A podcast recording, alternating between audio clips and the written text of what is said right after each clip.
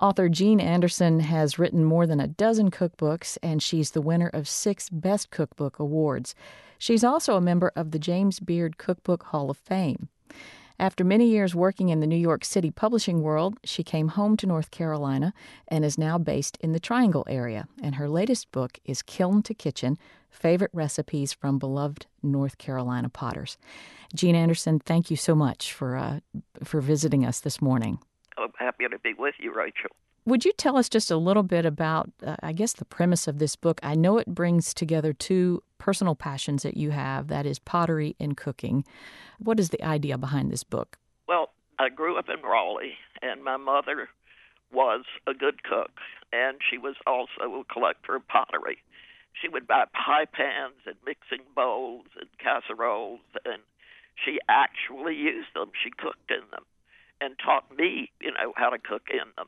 Do you feel like uh, the interest in functional part, uh, pottery has come back? Oh, absolutely. And uh, the reason that I sort of got the idea for this book is that I began noticing that the potters were tucking recipes into their pots. You know, these are old family recipes, many of them. And you know, how about putting the, the pots together, the functional pots together with the favorite potter's recipes? It's a great idea.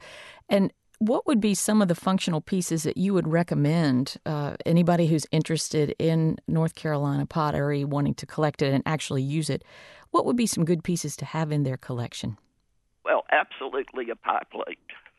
You know, it could be absolutely plain or it could have a fluted edge.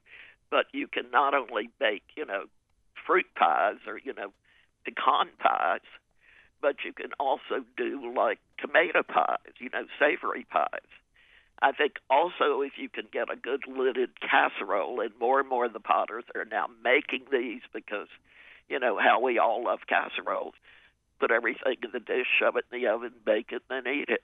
and you know the the dish does double duty. You bake in it, you serve in it.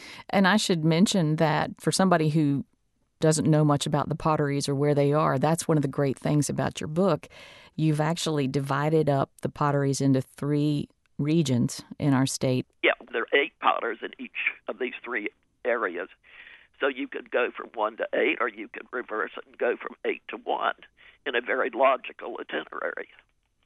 And the, they're all, um, well, they're all sort of west of Raleigh, well, west of Fayetteville, right?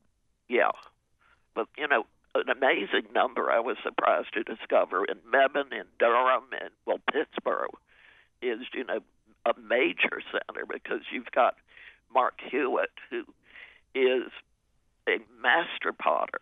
It's absolutely gorgeous things, and then you have just across, you know, on the other side of Pittsboro, you've got Siglinda Scarpa, who is Italian and makes very, very different pots.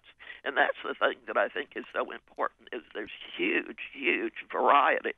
But the thing is you can visit the potters and many of them have shops at their pottery so you can buy right there and many of them also carry cookbooks. And Kiln to Kitchen certainly, you know, will be one of the ones that you can buy at a potter's. And I just want to add something quick about the recipes that are in here. Of course, you've got descriptions of all the potters and the, the types of wares that they make, but these recipes run the gamut. There's some super traditional, I would say, North Carolina recipes, and then you've got very exotic recipes too.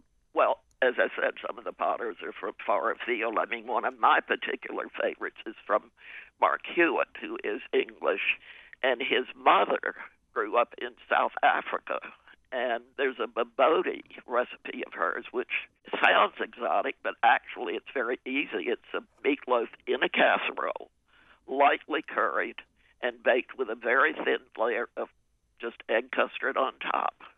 And man, is that good!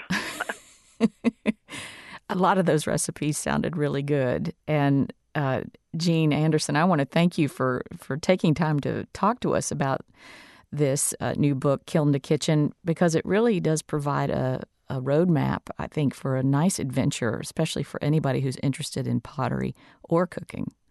So thank you so much. Thank you.